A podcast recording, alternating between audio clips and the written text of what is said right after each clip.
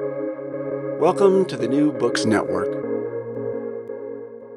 Hello, everyone, and welcome to New Books in Anthropology, a podcast channel on the New Books Network. I'm Reighan Gillam, a host on the channel, and today I'm talking to Dr. Daniel Ruiz Serna, who is the author of the book When Forests Run Amok War and Its Afterlives in Indigenous and Afro Colombian Territories, published by Duke University Press. Dr. Ruiz Serna, welcome to the show. Thank you for having me. It's a privilege uh, to be here, and thank you for taking the time of uh, uh, talking with me. I'm looking forward for this conversation. Thank you. I'm so looking forward to talking with you about your book. Um, and I wanted to start with this question of, that we normally ask on the podcast. Can you tell us about yourself and how you came to write this book? Okay, so I was born in Colombia. I was born and raised in Colombia. Um, I grew in a city called Bogota, which is the capital city, and I um, started my undergraduate studies in anthropology at a public university in Bogota. Um, during during my career as an anthropologist or doing my career in anthropology, I I had this kind of, of, of crisis because I was not very happy with uh, with uh, academia. So I, I I decided to take a break. I stopped my studies during a year. So I went and I did an internship in the Amazon. And that was like a, uh, an experience that changed my life because I realized that uh, like um, that anthropology was a good thing. Like uh, that was like like like my um, how can I say not my dream, but it's like a, like I was in the right path, and it showed me that ethnography and being in the field with people was the main thing I wanted to do. So once I I finished like my undergraduate studies, I decided to to try to to get a job in order to get like more of this experience I, I, I got in the Amazon, and I had the privilege of finding. Uh, this job with a Colombian NGO, which uh, work in in the enforcement of human rights, like in the enhancement of democracy, and, and, and they were building these alternatives for, for, for peace. So I knew that uh, that was the kind of thing I wanted to do. I, I knew like right away when I finished my career that I, I needed this kind of experience before uh, going to graduate school or doing something else. I, I wanted this kind of deep pragmatic experience. So this this uh, NGO gave me that opportunity. Uh, the name of this organization is, is, is, the Center for Research and Popular Education, and it's one of the most important Colombian human rights watchdogs, actually. And it's run by priests, by priests of, of, of, of, of the Company of Jesus, Jesuits. So this is a Catholic order of priests who uh, are, are heavily influenced by liberation theology which is you know this approach that arose in the 60s in latin america and that uh, interprets the bible through the experiences of oppressed people. So i was then working with the most socially oriented wing of the catholic church uh, and and i met a lot of priests in chocó the region where i where i worked and i, I saw how they were like committed to to working with with the poor and carrying like different projects of education and human development.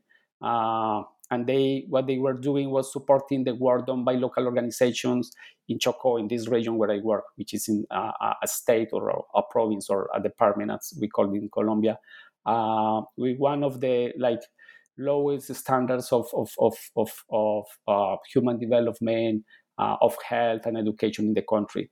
So.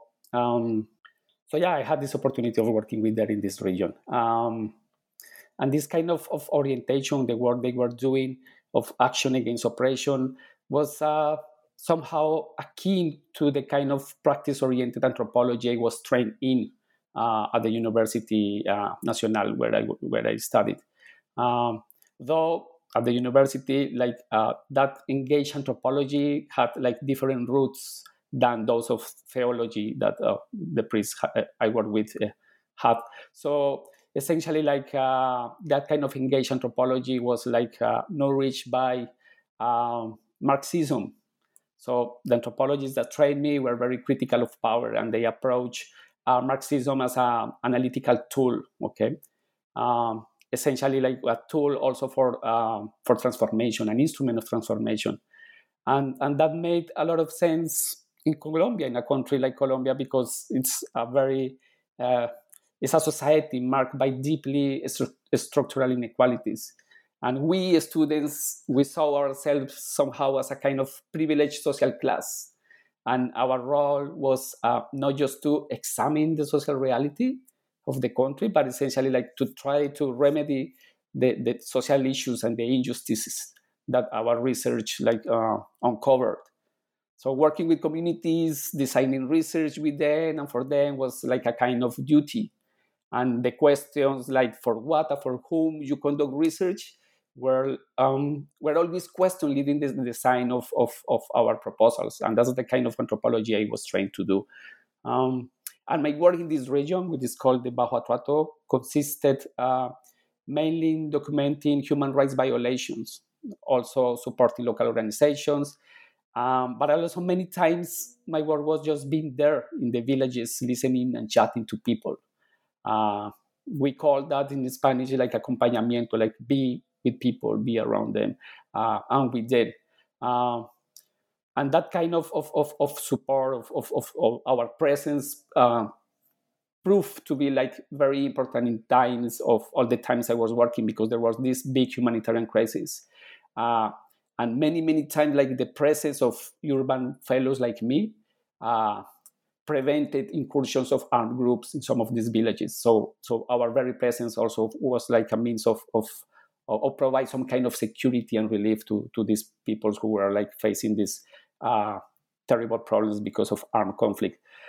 Um, so yeah, the thing is like during this time doing this work, I saw like uh, the mini harm provoked by armed conflict, but I also uh, became aware like uh, of a lot of environmental destruction but but some kind of of, of, of damage or harm that was like um, much more profound. I, I say like it was a kind of ecological violence in the sense that was the war was affecting uh, not only the, the, landscape, the setting of people, but also like uh, the lives of the beings that live in the forests that they live in the in the rivers. So, for instance, war was provoking the anger of of the spiritual guardians that protect gave animals. Um, I also became aware how snakes became more aggressive to the point that shamans had a lot of trouble trying to deal with, with the poison of those snakes. Um, so I also saw how villages were like swallowed by forests and how those forests like brought illnesses never before seen. So I I I I, I learned how these forests like uh, were uh, changing, were facing this violent transformation because of what was happening. Um, so yeah essentially i was working in this region for almost four years and i realized that uh, um, the ideas of justice uh, uh, or the local ideas of justice emphasize a notion of, of living well that tied humans into bigger living networks. So i learned that the violence of armed conflict was not just confined to people but also extended to the animals and to the spirits to the plants that that that are part of the rivers and forests.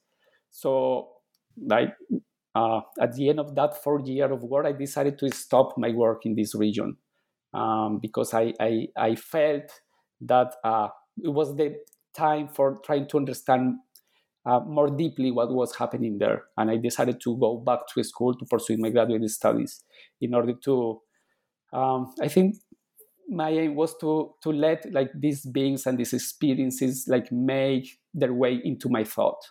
So i go i went back to school with the help of finding like uh, the conceptual tools to learn to listen to account for this form of suffering that was embedded not only in people's bodies but also like in this larger context that was not necessarily human.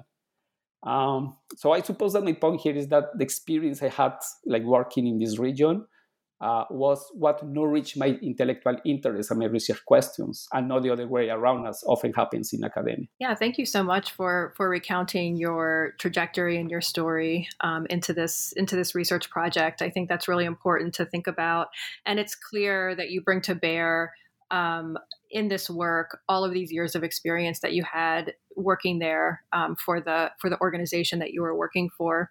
And you talked about just now how you were in this region bajo atrato in the choco region. And i wanted to ask you more about the context of the site where you did the research. And so Choco is known as this Afro-Colombian region, um, or in uh, in Colombia, and the people that you're working with or that you were accompanying or are Afro-Colombian and indigenous people, and they seem to be like rural farmers and fishermen. And I wondered if you could tell us a bit about this site and uh, particularly the meaning of rivers in the lives of the people who you worked with.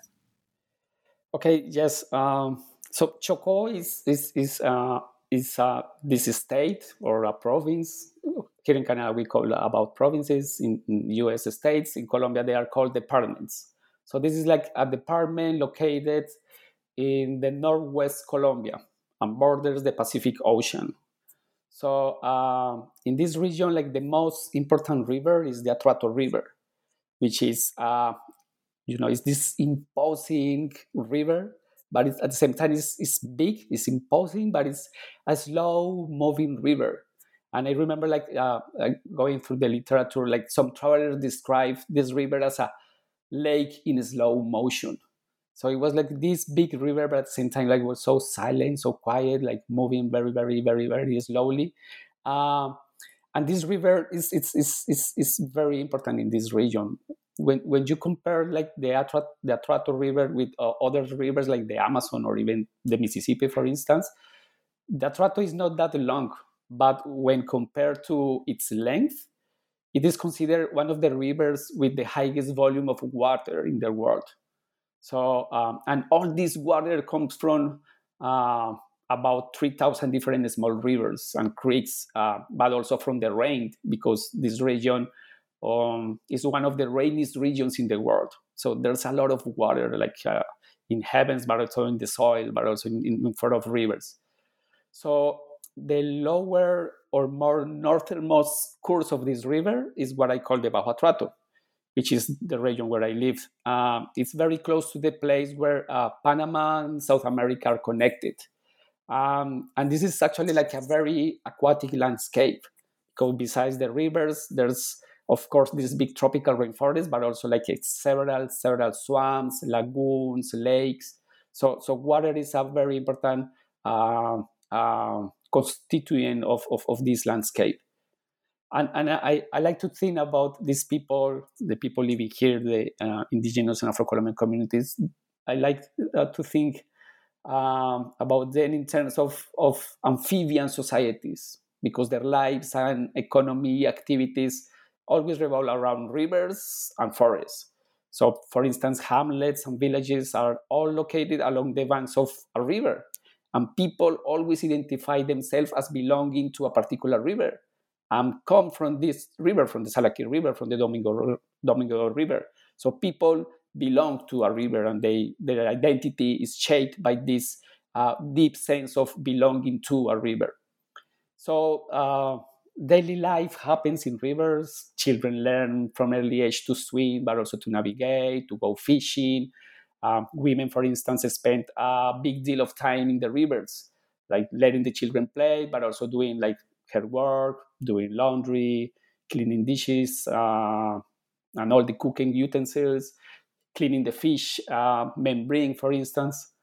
Um, and this is something like uh, that uh, um, uh, caught my attention was like, for instance, the word they use in Spanish for cleaning fish is, is actually a word that has two meanings. It means simultaneously to repair and to compose. So I like this idea to compose fish.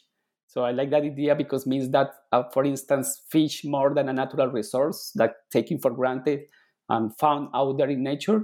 Fish is something like people somehow help bring into existence.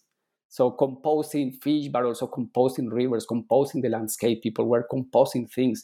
Uh, so the same goes to rivers. They are not just like natural aquatic spaces that people take for granted, uh, but uh, they are actually like entities people relate with. And people are always taking care of rivers in many, many multiple ways, like maintaining and cleaning rivers, perhaps in the same way roads or highways are maintained in, in, in our setting. So people are so interconnected with rivers uh, that the Atrato River, um, or I will say the, the well-being of the Atrato River is considered like the material condition for, for, for their lives, for the lives of these communities. Uh, and actually, that's one of the reasons this river was granted legal personhood, which is something that happened in 2018. So this was like the second river in the world that was like granted particular rights. So the Atrato River uh, is recognized as a rights holding subject um, with specific rights to protection, conservation, and restoration. So for people, like rivers is, is, is, is, is an entity. Uh, the thing is like uh, when we I say well, or they engage with this river as an entity, it doesn't mean that it necessarily behaves as, as, as a person, as a human person. Like it, it, it, the river is endowed with a kind, with a particular kind of personalities, a particular kind of selves. Um, and it reveals agency in particular ways, but in ways that are not necessarily the same as humans reveal or animals reveals their own agency. So the thing is like to think the river as an entity is not necessarily to assimilate its existence uh, or the kind of being the river represents. It's not necessarily to represent to assimilate it to human ways of being. So I think that the question is not if the river is a being, but rather the kind of being it is, or the kind of being that the river manifests or, of, of renders possible. Uh, so I think that I, I, found that like kind of productive in my own work, like because instead of thinking of rivers as natural resources, I was asking like uh, what kind of person the river is and, and, and what can the river do, um, which is like the way people relate and engage with the rivers. Um, so just a short example of the way like these peoples engage uh, with the rivers in a set like in a set of relations uh, that I think that um, uh, relations that help uh, enact or give life to the river as a sentient and, and, and, and as a sentient being. Yes. So, for instance, in the region uh, during the dry season, uh, there's a lot of wind that blows and is blowing all the time, and, and the surface of the river uh, becomes like a, a like a, a surface uh, full of waves, a lot of waves. There's a lot of waves that complicate navigation. So uh, navigating during this time of the year is is, is, is, is, is difficult, and actually there are there are a lot of accidents, and in, in, in the dry season, accidents are frequent. And I remember this this occasion when uh, a small boat, like going at full speed, uh, capsized and two men were dragged underwater. So uh, the day after this accident, uh, those people died, and the day after that accident, like the river was like very calm, very quiet, okay, with no waves at all. And the people explained to me that the reason was that the river was behaving in that way because of the death of those two men. And they told me like the river is like a, this kind of creature that demands once in a while human lives. And from the moment like the bodies of these two men were found, like the waves and wind like were calm, very very calm down. So the river was explained to me like had satisfied like its hunger, and it will be peaceful for the rest of the season, which was the case because after that accident, there were no more drawings victims that year. Okay, thank you so much. Um, that came out, I think, in reading the book, the kind of knowledge that the people have with the river, and I, I like too how the uh, image on the cover of the book is really evocative of the centrality of rivers in people's lives because you have this picture of someone on a boat uh, going down going down the river, and so it evokes even this idea of the highway or the road that you just talked about. How we in say living in say in the united states or something in particular cities you know would think about roads as being these you know thoroughfares that you know that's another way of thinking about the rivers as these central means of transportation and communication and identity as well in the region where you are doing the work. Um, and i thought that that i love that first chapter because you really take us into this world um, and you show us it's this other it's this other kind of place with other logics at play um, and you explain that very well and so I also wanted to ask about the subtitle of the book, which includes uh, war and its afterlives. And you're looking at how violence is perpetuated against people, spirits, animals, and more than human beings. And so the war in Colombia perpetuated this violence, which displaced people from their communities. And you seem to be doing the research in the aftermath of this war, as you say, and when people are returning to their communities. And so I wondered, um, you know, for listeners, what was the nature of this conflict, and who were the main actors um, in this in this violence? Okay, yeah, that's a very tough question because it's it's, it's very it's, it's hard to try to sum up like uh, the 50 years of armed conflict in Colombia. Um, I'm going to try to do my best. Um, one one important thing here about the subtitle is like um, I came with this idea of afterlife rather than aftermath. Um, I really like the word because there's not equivalent in, in Spanish. So the idea of, of afterlife is to show that uh, uh, the violence is still ongoing in the region, even if uh, armed conflict stopped. Like the violence and the effects are still very present in the region. Uh, and and and the thing is like there's still like presence of armies. I'm going to, uh, to talk a little bit more about that later.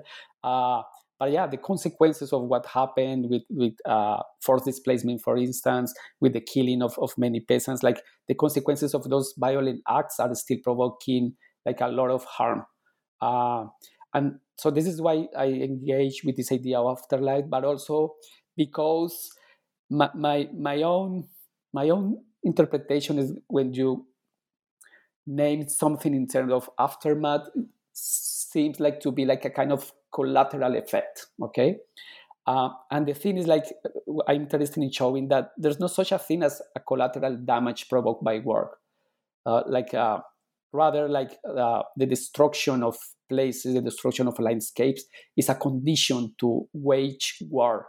And it's even more the case in a, in, in a scenario like Colombia, in, in irregular warfare, which is waged in the forest. So uh, what happens to the environment is never like uh, collateral, but it's consubstantial to the way war is waged.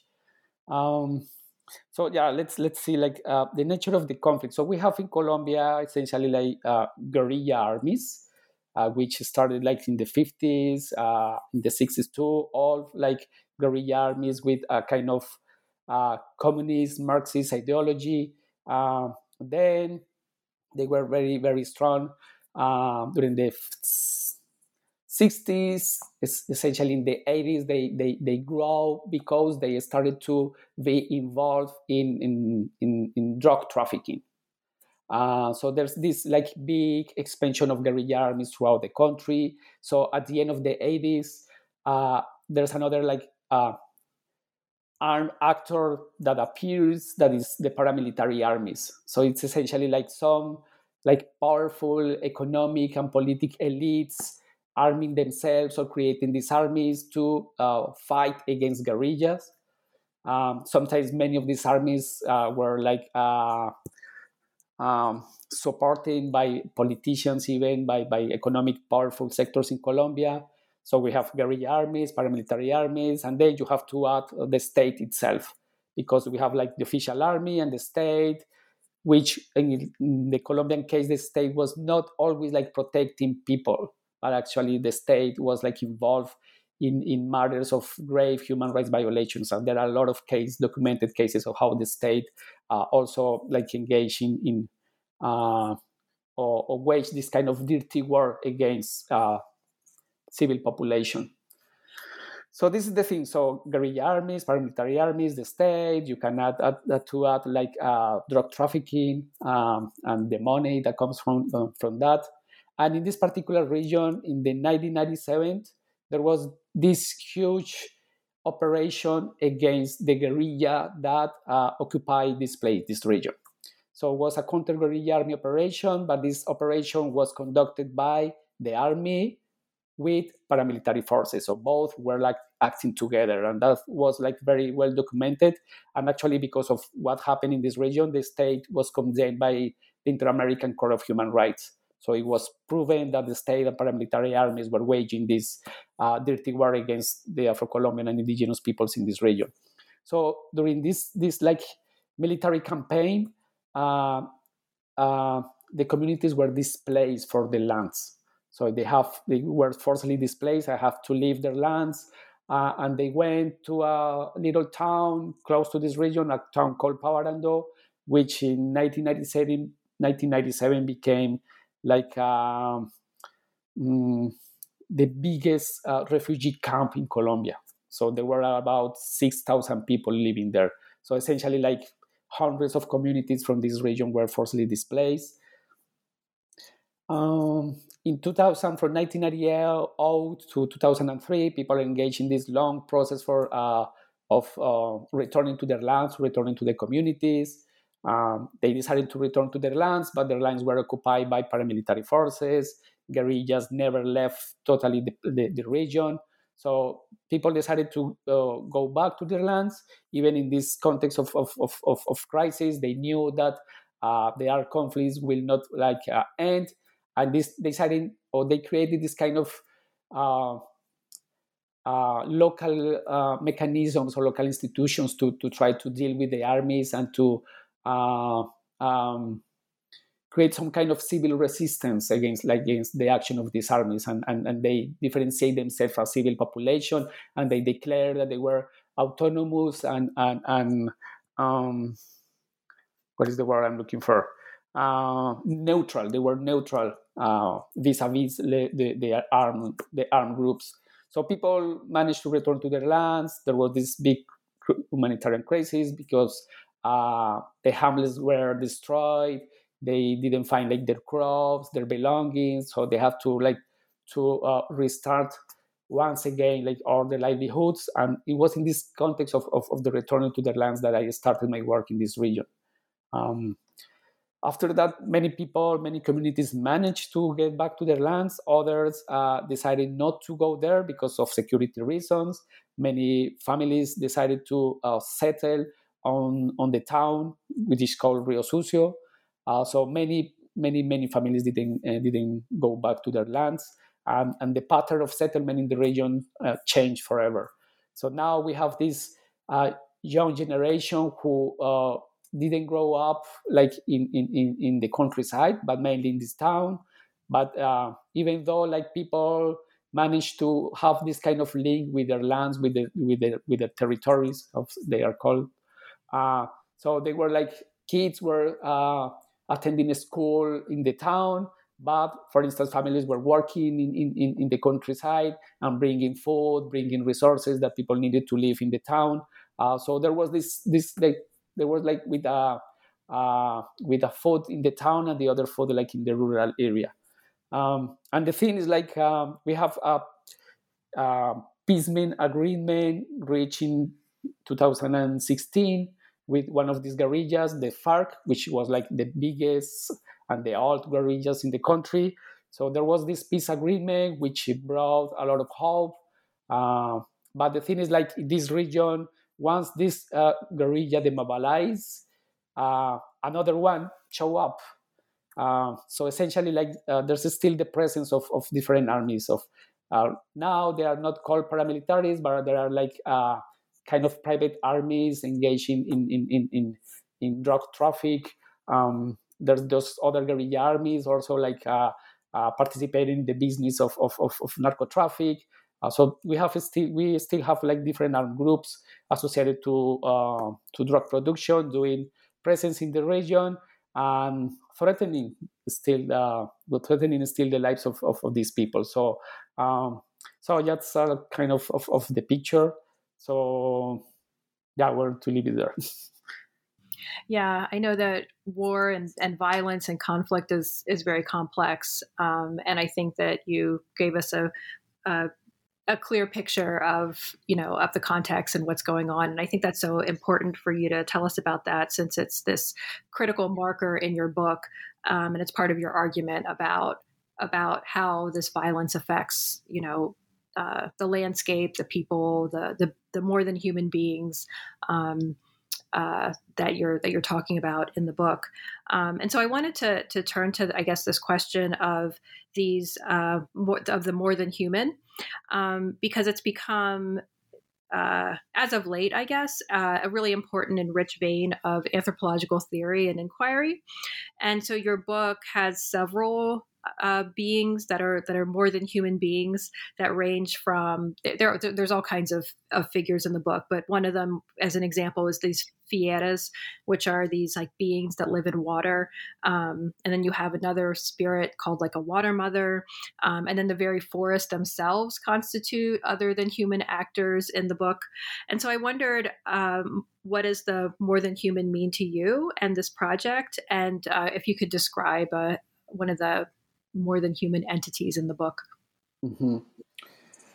Wow, this is a big question too. Um, yeah, there's there's um, during the couple perhaps uh, the last two decades there's a lot of interest in social science about about uh, the non-human, sometimes conceptualized as more than human or other than human, but it's just this idea that uh, um, in order to to understand or account for many social processes, we can not uh, do that without taking into consideration like uh, the lives of other beings uh, with whom our lives as humans are deeply attached. Uh, and and the non-human or the more than human is very important in anthropological theory because uh, it has destabilized like a set of very anthropocentric ideas about what is to think what is to feel what is to have agency, what is to have free will or language, etc. So for me, uh, the other than human is very important because it also destabilizes um, what means to be a person. Because you know, in the most uh, basic level, even we humans, we are made of a large set of creatures that call our bodies their home. Think, for instance, in the bacteria living in our guts or in our skin. So so we are not really individuals. We are really like a constellation of beings. So our uh, very bodies is just an, an ecology of different kind of selves. Um, so this is important uh, because um, be, because we are more and more aware that our daily lives are uh, are lived in concert with many different entities. Uh, than even our evolution history wouldn't have been possible without the meaningful relations we engage with uh, animals and plants. So our very lives depend on the connections we have with the non-human world, and that kind of interrelationality becomes more evident um, in a context like the Bajo Atrato, which is like think about this uh, tropical rainforest full of animals and all kinds of beings. Um, so the lives of people are like um, intermingled with forests and rivers and some of the beings that live in the forest and the rivers are like um, recognizable for a guy like me because they were talking about animals and plants. And yet i realized that um, many of these animals or plants were were actually very different than the kind of uh, animals or plants I, I i met before or the way that they engage with these animals and plants was different to the way i was uh, taught or told to relate with those beings because animals and plants were like endowed with some degrees of agency and personhood. People were asking permission to trees, uh, talking with plants, also dealing with, with animals in very specific ways, in ways that, that were not uh, uh, part of, of, of, my daily life as, as, as, as a urban guy.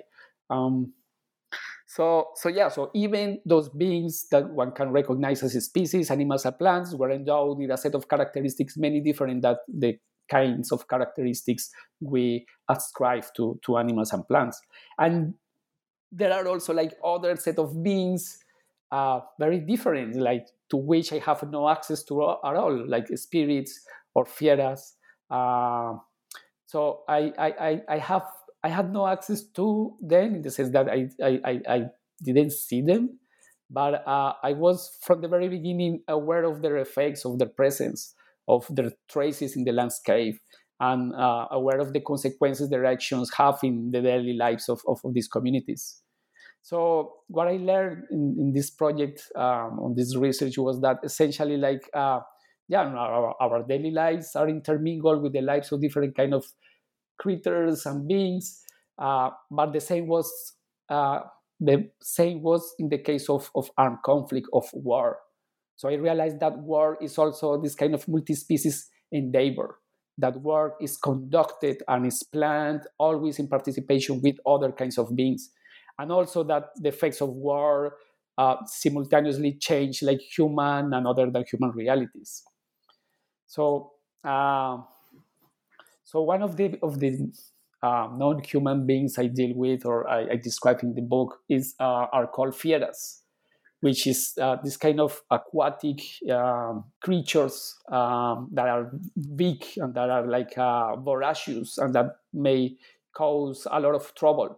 So this this um, I try to understand like uh, the the kind of existence of these fieras, and I realized that uh, their lives were intermingled with the rivers uh, to some extent that uh, it was difficult to differentiate between the attributes of rivers, the properties of rivers, and the bodies or the trajectories of these beings. So um, I'm going to try to elaborate on that. But the thing is, like these fieras, like inhabit, for instance, swirls of, of the sharp bends of rivers. Um, there are, for instance, like giant turtles of, of fish uh, that can sink canoe, uh, canoes, or, or even they can sink uh, ships uh, and there are these stories of, of these giant, gigantic or giant fish, sorry, uh, that have even like eaten people up. So um, because this is aquatic universe, like there are a lot of lot of stories uh, around fieras. Uh, and I heard this story about one that is called sierpe, which is a kind of a snake uh, that that uh, a snake that is born like at the shores of a river. But those snakes grow up and as they grow up they need like deeper waters. And in order to reach like those waters like the sierpes provoke uh, the flood. So the rivers is overflowing because the sierpes are moving in the rivers so the sierpe is like simultaneously like this huge snake living underwater but it's also the flood that it, it provokes so this is the idea that the fieras and the attributes of the river were like intermingled uh, like for instance, big fish like groupers inhabit deep pools, but uh, the presence in those places is what create in the first place those places. So uh, what happened, for instance, to the to the one of these pools affect the life of the fieras and the other way around. There was cases of people hunting down these big fish, this big fish, and at the end, uh, the pool that was inhabited by this big started to dry up. So a, a, way of I try to conceptualize that is like a fiera is simultaneously content and container. So their bodies and their spatial manifestations uh, are one single thing. Bodies and how they manifest in the world, one single thing. So the fiera is like this sudden flood and the sierpe that moves with the water, but it's also at the same time this pronounced river bed, but also the fish that inhabits it. Um, so the story, uh, I heard one of these stories of what happened to one of these fieras during one of the uh, uh, fights between guerrilla and paramilitary armies, and essentially there was this story of a bomb that was launched and that killed one of these fieras. And because that fiera was killed, the river started to dry up. So there was a uh, a very like uh, physical uh, transformation of the landscape for what happened to this fiera. So this is why like uh, for uh, fieras were not just like stories that that elders were telling me, but uh, actually like uh, they, they, were concerned about uh, the sake of these fieras because uh, living with fieras or trying to live with fieras is a condition to live and to navigate these rivers. Uh, and what happens to fieras may also affect uh, the lives of rivers and obviously like the lives of people. Yeah, thank you. That quest, that story that you just told about the Fieras and uh, the war, um, you know, affecting them and then them drying up the landscape. I think that takes us to this question about the argument of your book, um, because in the book you're arguing that war reconfigures ecologies and relations between humans, spirit worlds, and territories, and um, in the in the afterlives of war uh, people's relation to the living world shifts in different ways. And I liked how you stressed that um, even though you're talking about the forest, you're looking at these markers of abandonment as not just natural phenomena. So when you look at the effects of war and you see uh, the forest growing up or buildings, you know, in ruin. It's not. Th- this isn't just something that's natural. Um, and so I wondered if you could tell us more about how you're interpreting these these shifts um, that are resulting from the the war and the violence in in the region. Yeah, thank you for that question. I think like uh, yeah, that that helps me like uh, make uh, my point, which is that uh, what happens to the environment is never uh, a kind of collateral damage, but essentially it's, it's essential to the way war is waged. And that's even uh, truer in the case of the regular warfare that is waged in Colombia, which essentially takes place like in forests. So war is not only taking place in particular regions, but actually war is shaping places or war is creating places. And this is the idea that uh, I want to show, like how war uh, rather like the landscape is not just like uh, the background for, for, for, for, for war, but also the landscape is transformed by war. But actually, the very way war is waged is transforming and is creating these kind of places. Uh, and so I tried to make that argument showing like uh, how many forests or what we can see like forests uh, are actually interpreted by some of, of, of, the locals as a form of ruination because uh, those forests grow in the absence of people. Uh, and what we see like of this powerful regenerative, uh, of this regenerative power of nature uh, is often interpreted in this region as, or is linked, if you want to, to the human suffering provoked by forced displacement and by the, the by the killing of people. Uh, so the idea essentially, and, and, and that, that helps me um, to locate myself uh, in a controversy that is taking place in Colombia, and perhaps in, in, in some, uh, some of the literature examining uh, the relationships between war and, and, and environment. Is like uh, there's this kind of controversy about uh, conservation and armed conflict. So some people in Colombia say that uh, because of armed conflict, there has not been enough research to know about biodiversity, uh, to know more about the forest, about the Amazon, about the, the Pacific lowlands. Uh, that war essentially has prevented uh, uh to reach an adequate scientific knowledge about about uh, natural resources, about the forest, and how to use and exploit those resources. So, uh, and there's also this idea that war uh, has provoked a lot of damage to, to, to natural landscapes. And there are uh, other people arguing that and showing that actually war is not necessarily bad to the environment. It has prevented, uh, for instance, the arrival of, of mining companies or, or other companies to exploit natural resources in places like, like the Amazon. So there's this controversy that war was uh, uh, beneficial to the environment or not. Um, so the thing is like uh, many people are saying like or seeing like uh, the times of war are inherently wrong to the environment, which is not necessarily the case because, for instance, the times of peace uh, have been proven uh, equally harmful to the environment because many extractivist projects carried out in the name of peace and progress prove to provoke more harm to the environment than war itself. Uh, so the thing is, like, I wanted to uh, take uh, or take into consideration how locals were interpreting those effects of war in the landscapes, uh, and, and trying to go beyond this this kind of debate between uh, destruction and hope. So uh, what I realized that even when I was seeing like forest flourishing and forest growing, uh, you cannot take that uh, landscape of that flourishing of life.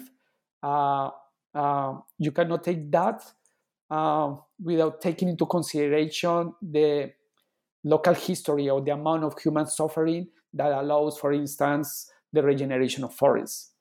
Uh, and this is why some people saw like many of those regenerated forests as a form of ruination because they lost their livelihoods, they lost their animals, they lost their crops.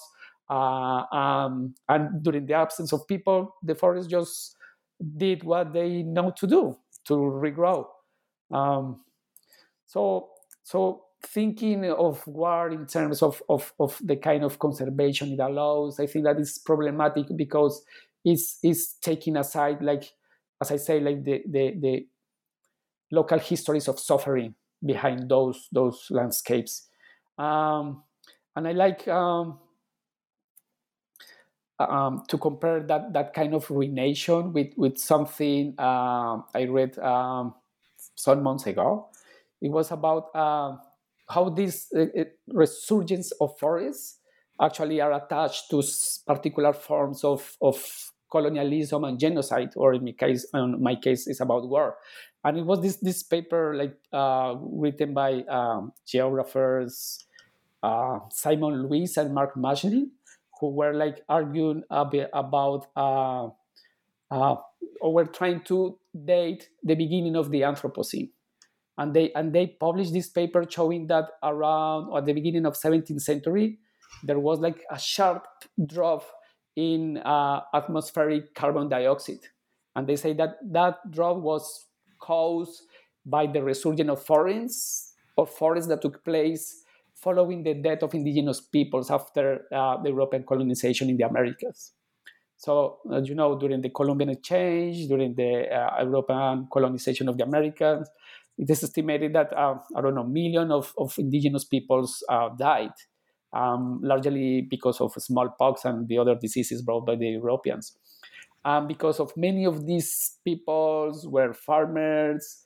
Uh, when they died, their fields were no longer tended, and trees were able to grow uh, to grow back. And and those trees and those forests suck carbon dioxide out of the atmosphere. So they say like that it's like the beginning of, of, of the Anthropocene. It's called like uh, the Orbis spike. The spike is the moment in which you can read in the geological records the beginning of one era to another. So they are saying like uh, they are proposing uh, dating the Anthropocene uh, uh, as uh, in this moment, link it to the European invasion of the Americas and to the mass deaths of indigenous peoples. So ge- Anthropocene and genocide are like hand in hand um, so this is the idea that the carbon dioxide levels fell.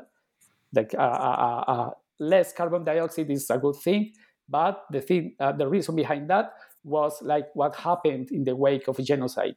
So I think that uh, that that that's kind of that illustrates also like the kind of, of, of, of frame we have to consider at the moment of evaluating the impacts that warfare has uh, on the environment and in the places that uh, otherwise we can take for granted. Yeah, thank you for that. That's so so important. Um, I wanted to make sure we talk about the ontological nature of your argument because there's several times where you stress that the that what you're talking about is the relations between people and land and that you talk about how these more than human entities are not just people's representations of nature. Um, and you say this, you know, consistently throughout the book.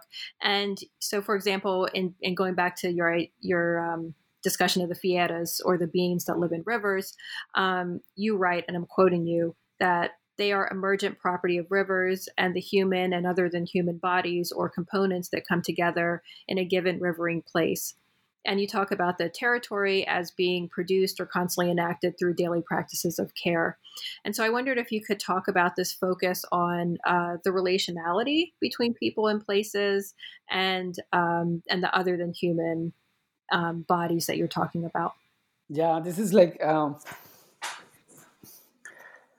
something that came up. Uh, when trying to understand like um, the reality of the existence of these spirits and these fieras and, and, and you can go like you, you can try to follow two different paths in order to interpret like the life of these spirits. So one is like uh, those spirits are just like beliefs are what people say about. They are like they are the kind a kind of representation that they construct about reality. And the other is like uh, no those beings are objective and they live out there. And we should like try to uh, assess their lives uh, in a kind of positivistic way. So I try to move beyond like they are just beliefs or are they are like actual tangible beings? And I think that what they actually are is something like in between those poles. This is what I say that it's that that they are co-emerging in the sense that they are the result of the multiple practices and relations people engage with in particular places. So those are relations that are that are taking place in place. Uh, so places also participate in, in, in, in, in the making of, of these beings. So this is um, this is why I, I think like uh, um, those beings are the result of the meaningful relations people engage with and um, and when people describe beings like spirits or fieras they are actually like um, highlighting some properties of the world properties of the world to which we have no access because we don't spend our lives living in those places but also because our upbringings uh, uh, impede us to have access to these beings. So it, this is like the kind of of, of uh, my taking that is like uh, those are not just beliefs of people about the world, but are in, through those stories of, of beings, through their engagement with those kinds of beings, they are uh, stressing properties of the world, properties that have been foreclosed to us because of our epistemological and ontological assumptions about reality and about the world. Uh, so, given that, I, I, had this kind of discomfort with uh, multiculturalism, in the sense that uh, the multicultural state, what, for my own understanding, what it does is to make room to people's beliefs and to protect the beliefs of those peoples. And the best it does is to conceive those things as worldviews but never as statements about the world itself. Okay. And I wanted to take seriously what they were telling me and those things. Um, so when someone says that the spirits got mad, uh, so they are pointing out to something that uh, we cannot tackle, tackle with the, the language of rights or not the language of respect or religion or of other kind of multicultural language. So again, this is this idea that they are not telling us about their beliefs, but ways of conceptualizing reality. And we should engage with those concepts, with those philosophies, to call into question our own basic premises, but also to show how biased our own culture is and how biased our own knowledge is.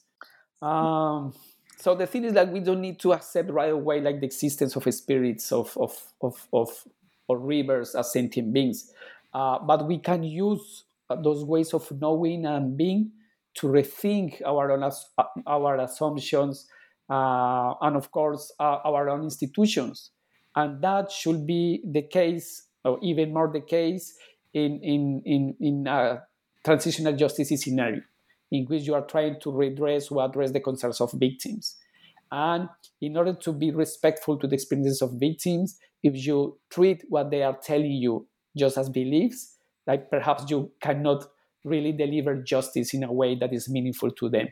Um, so yeah, so this is the thing. Like uh, we should like focus more on relations uh, because we are made of relations. The territory is made of relations, and people are also made of relations. Uh, so these entities, spirits, fieras, madres de agua, etc., they come to be or they emerge as a consequences of those relations. Uh, and this is a way of, of, of giving more uh, ontological primacy to relations than to substances or materials. So this is why we cannot understand these beings just in terms of of, of their materiality or, or trying to assess their objective existence, because that will just reify our own particular Western mode of knowing and being in the world. Um, yeah, I'm going to leave it there. yeah yeah i mean this t- this takes us to the to the next question because you're talking about justice and policies and you know multicultural policies and how we should interpret um or you know how that how redress should be carried out, right? And so um, this takes me to, I guess, the last chapter in the book where you're examining Law 4633, which prote- protects the river and indicates that the territory was a victim of violence. And you explore these differences between protecting the river as a natural resource managed by people and protecting the river as a being in its own right. And so after this devastation wrought by war, um, how do you see this law and, and its capacity to redress the violence? There's, there's something uh, very important that is, is happening in Colombia in this particular transitional justice system, which is like this, this system designed to uh, try to deal with the uh, legacies of war, but also of, of bringing and, and doing justice to indigenous peoples, but also to all the victims of war. So uh, something important that happened was like uh, indigenous ways of conceptualizing things have been incorporated into the legal frame, into this uh, transitional justice system, and and and this idea of territory as a victim was a concept brought by indigenous peoples. Uh, because at the beginning, the state, the Colombian state, designed a particular law but indigenous peoples, but indigenous organizations were, were telling like uh, that particular law, the way you are conceiving the law, is not really addressing our own concerns and is not really like uh, taking in consideration our, our very experiences of war.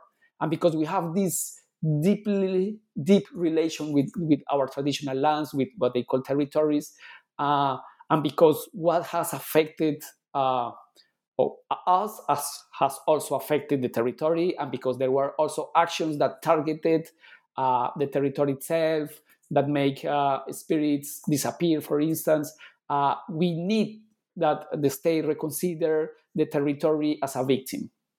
So it was a very like important step. It helped to somehow decolonize justice but there has been a little uh, problem with that. It's like the way the multicultural state interprets this idea of the territory as a victim has been in, uh, by using uh, environmental language. So, for many institutions of the state, when people are saying about the territory as a victim, they think they are just pointing out to the environmental consequences of war, to uh, bi- lost biodiversity, to pollution, to deforestation, and this is the thing like territory for people is not necessarily nature, it's not necessarily the environment. Territory is also nature, the environment, but not only that. It's more than that because the territory is a sentient being. Uh, so yeah, so the thing is like uh, there's more and more awareness in Colombia about the impacts of war in territories, in nature, in the environment, to the point that uh, there's like a, a these uh, judges that are part of the transitional justice system who are like uh, uh, taking seriously this idea that nature has been a victim of war. The thing is, like the way they are doing it is that they are uh, conceiving nature in a way that makes sense to us, like uh, Western societies or modern peoples, but not in a way that is necessarily consistent with the experiences of indigenous peoples. That being said, like uh, for indigenous peoples. There's not that radical separation between nature and culture, or even if there's some kind of boundary between both. Uh, nature is something very different than what we think about nature. Nature is uh, this set of entities and uh, with personhood, agency, who participate in war, sometimes participate also in war, but also resist to war. Uh, so, uh, so yeah, so the thing is like uh, there's this incorporation of indigenous knowledge uh, which is very important because that can like deliver justice in ways that are more or less harmonic with uh, local understandings. Uh, but there are many challenges ahead because uh, when conceiving what's happening there in terms of what's happening to the environment, that uh, reinforces some kind of ethics of, of an ethics of environmental conservation that uh, somehow take, takes aside like the ontological aspect of, of, of what people are, are, are pointing out, of what people are telling us when they are framing the suffering in terms of suffering of the spirits. So if we uh, focus only on environmental conservation or the environmental aspects of that damage, uh, we will just refight the boundary between science and culture, between those who can speak on behalf of nature, essentially like scientists, biologists, etc., and those who are just uh, speaking about re, uh, uh, beliefs about nature, and that's and that's not necessarily the case. So that's like like, like uh, that. Uh, that's the challenge we have ahead if we really want to engage with indigenous ontologies and with their experiences of, of, of work. Um, so yeah, some of the laws are, are, are, focusing more and more of the importance of the natural world, but using a language that stresses the importance of the natural world as a setting for the lives of people. But again, the natural world is more than a background for human actions.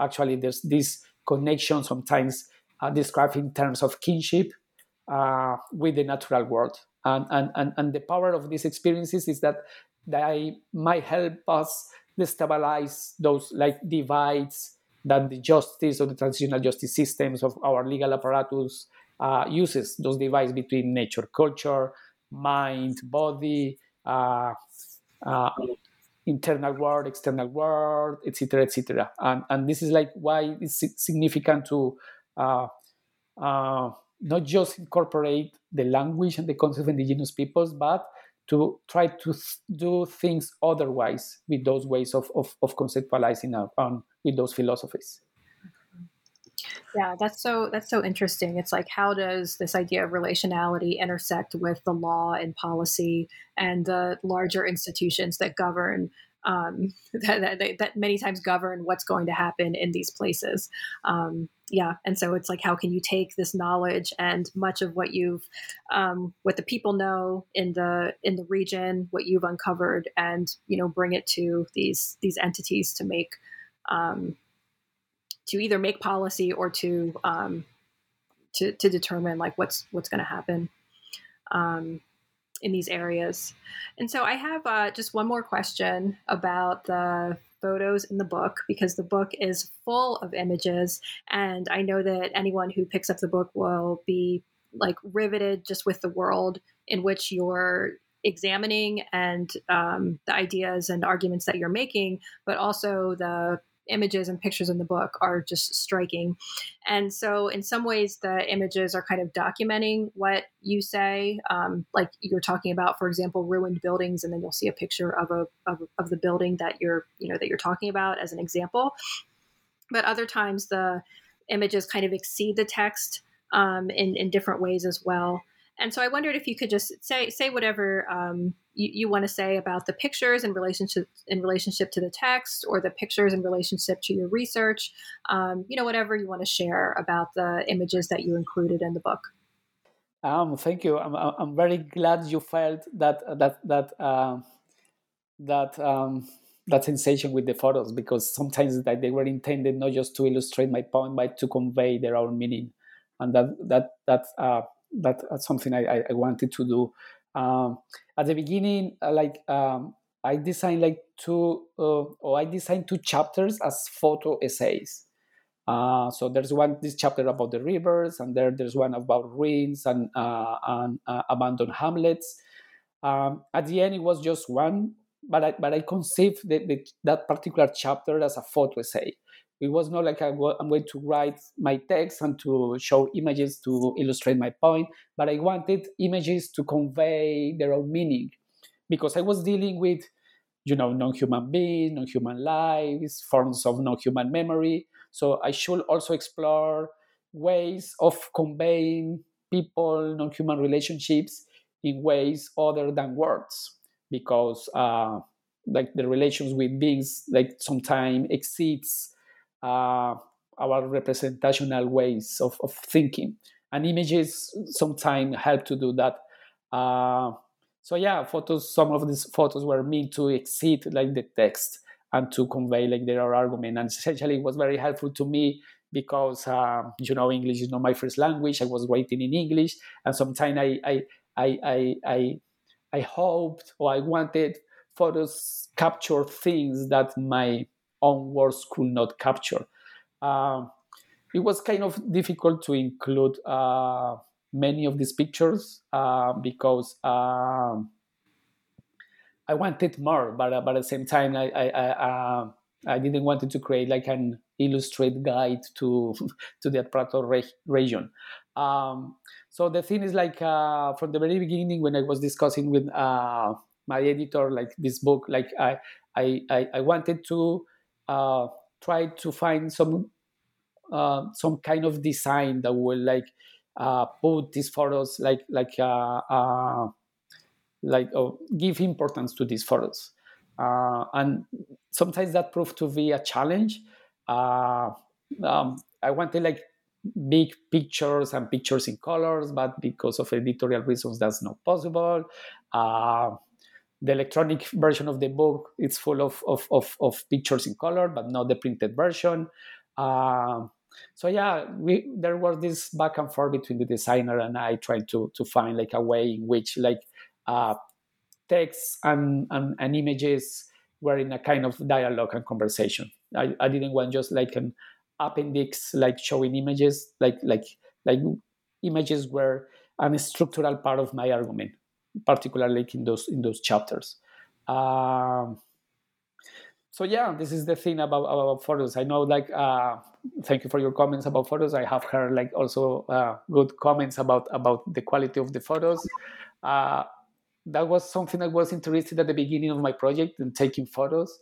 Uh, but for instance uh, i started taking photos in this region like uh, only like one year after i started working in this in this region because a, a, a, camera can be like a very intimidated tool. Uh, and I didn't want to exoticize people neither.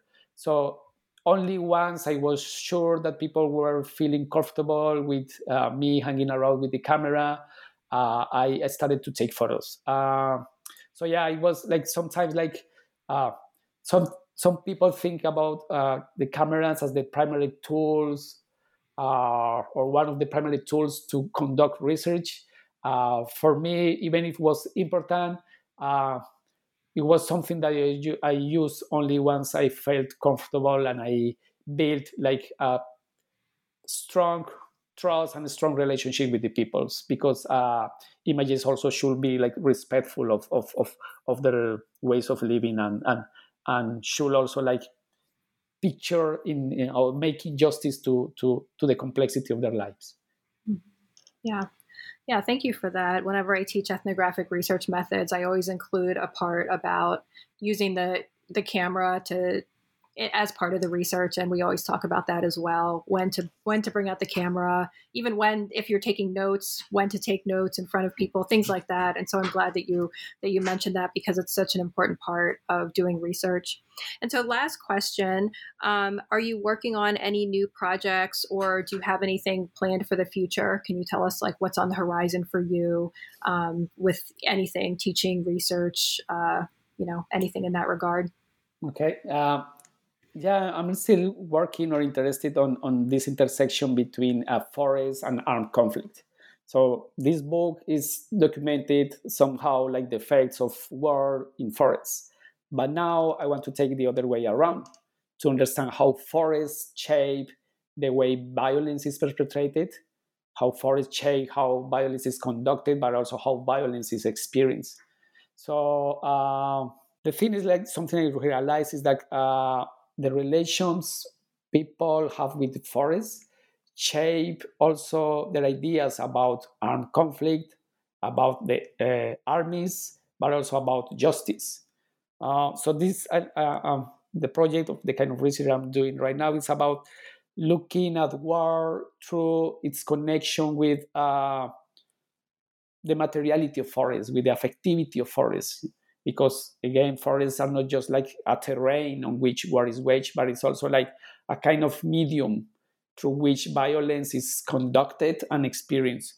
So uh, the premise of my ongoing research is like kind of simple. Is uh, like the experiences of war cannot be dissociated from the landscapes where they materialize.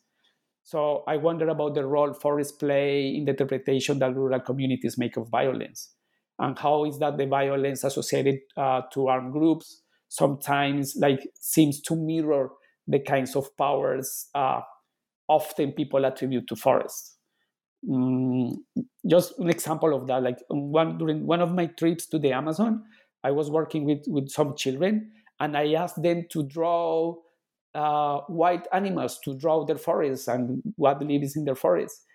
And there was this particular drawing in which like you could see like jaguars and toucans and other beings, but there was also like a tiny figure wearing like a uniform, a camouflage uh, fatigue. So the children were drawing a guerrilla soldier as a being of the forest, as another animal living in the forest. So I, I realized that they saw like those soldiers as, as being of the forest, like inhabiting the forest in similar ways as animals do. So this is the thing, like forests are dangerous places, but also sometimes are places where people go to uh, enhance shamanic powers. Uh, and because guerrilla armies live in the forest, those guerrillas also have some of these powers associated to forests. They are sometimes capable of disappearing in the air. They sometimes can transform into animals. Uh, they have a big deal of knowledge about forests, about animals, behavior, etc., etc. So I wanted to understand, like, uh, yeah, how how forests shape the way people interpret violence, but also interpret justice and the kind of powers that they ascribe to to to these uh, armed groups. Um, I call it like uh, forest experiences of political violence, and, and, I think that is key to to try to understand that in order to uh, again approach war as a phenomenon creating places uh, but also as, as a phenomenon that you cannot only explain in terms of, of instrumental goals and instrumental aims, but there are also this uh, big uh, deal of uh, sim- symbols and, and, and other kind of knowledge associated to war and to those who wage war. That is is really fascinating, and um, I wish you wish you the best as you embark on that project. Well, thank um, you. Yeah. So I have been speaking with Dr. Daniel uh, Ruiz Serna, the author of When Forests Run Amok War and Its Afterlives in Indigenous and Afro Colombian Territories, published by Duke University Press.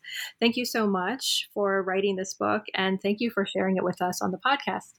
No, it was my pleasure. Thank you very much for having me here. Thank you for this conversation. Thank you for engaging with my ideas. And uh, the book uh, came out only like two months ago uh, I'm just um, dealing with this uh, weird feeling about like uh, this is something I wrote, um, and I see people engage with my ideas. I see like the book uh, that's it doesn't belong to me now. It's like uh, it's out there. Like my ideas are becoming public, and I'm glad that the book is triggering this kind of conversation. So very, um, very, thank you very, very much for having me here. Yeah, thank you. It's great to be in relation with you. Great.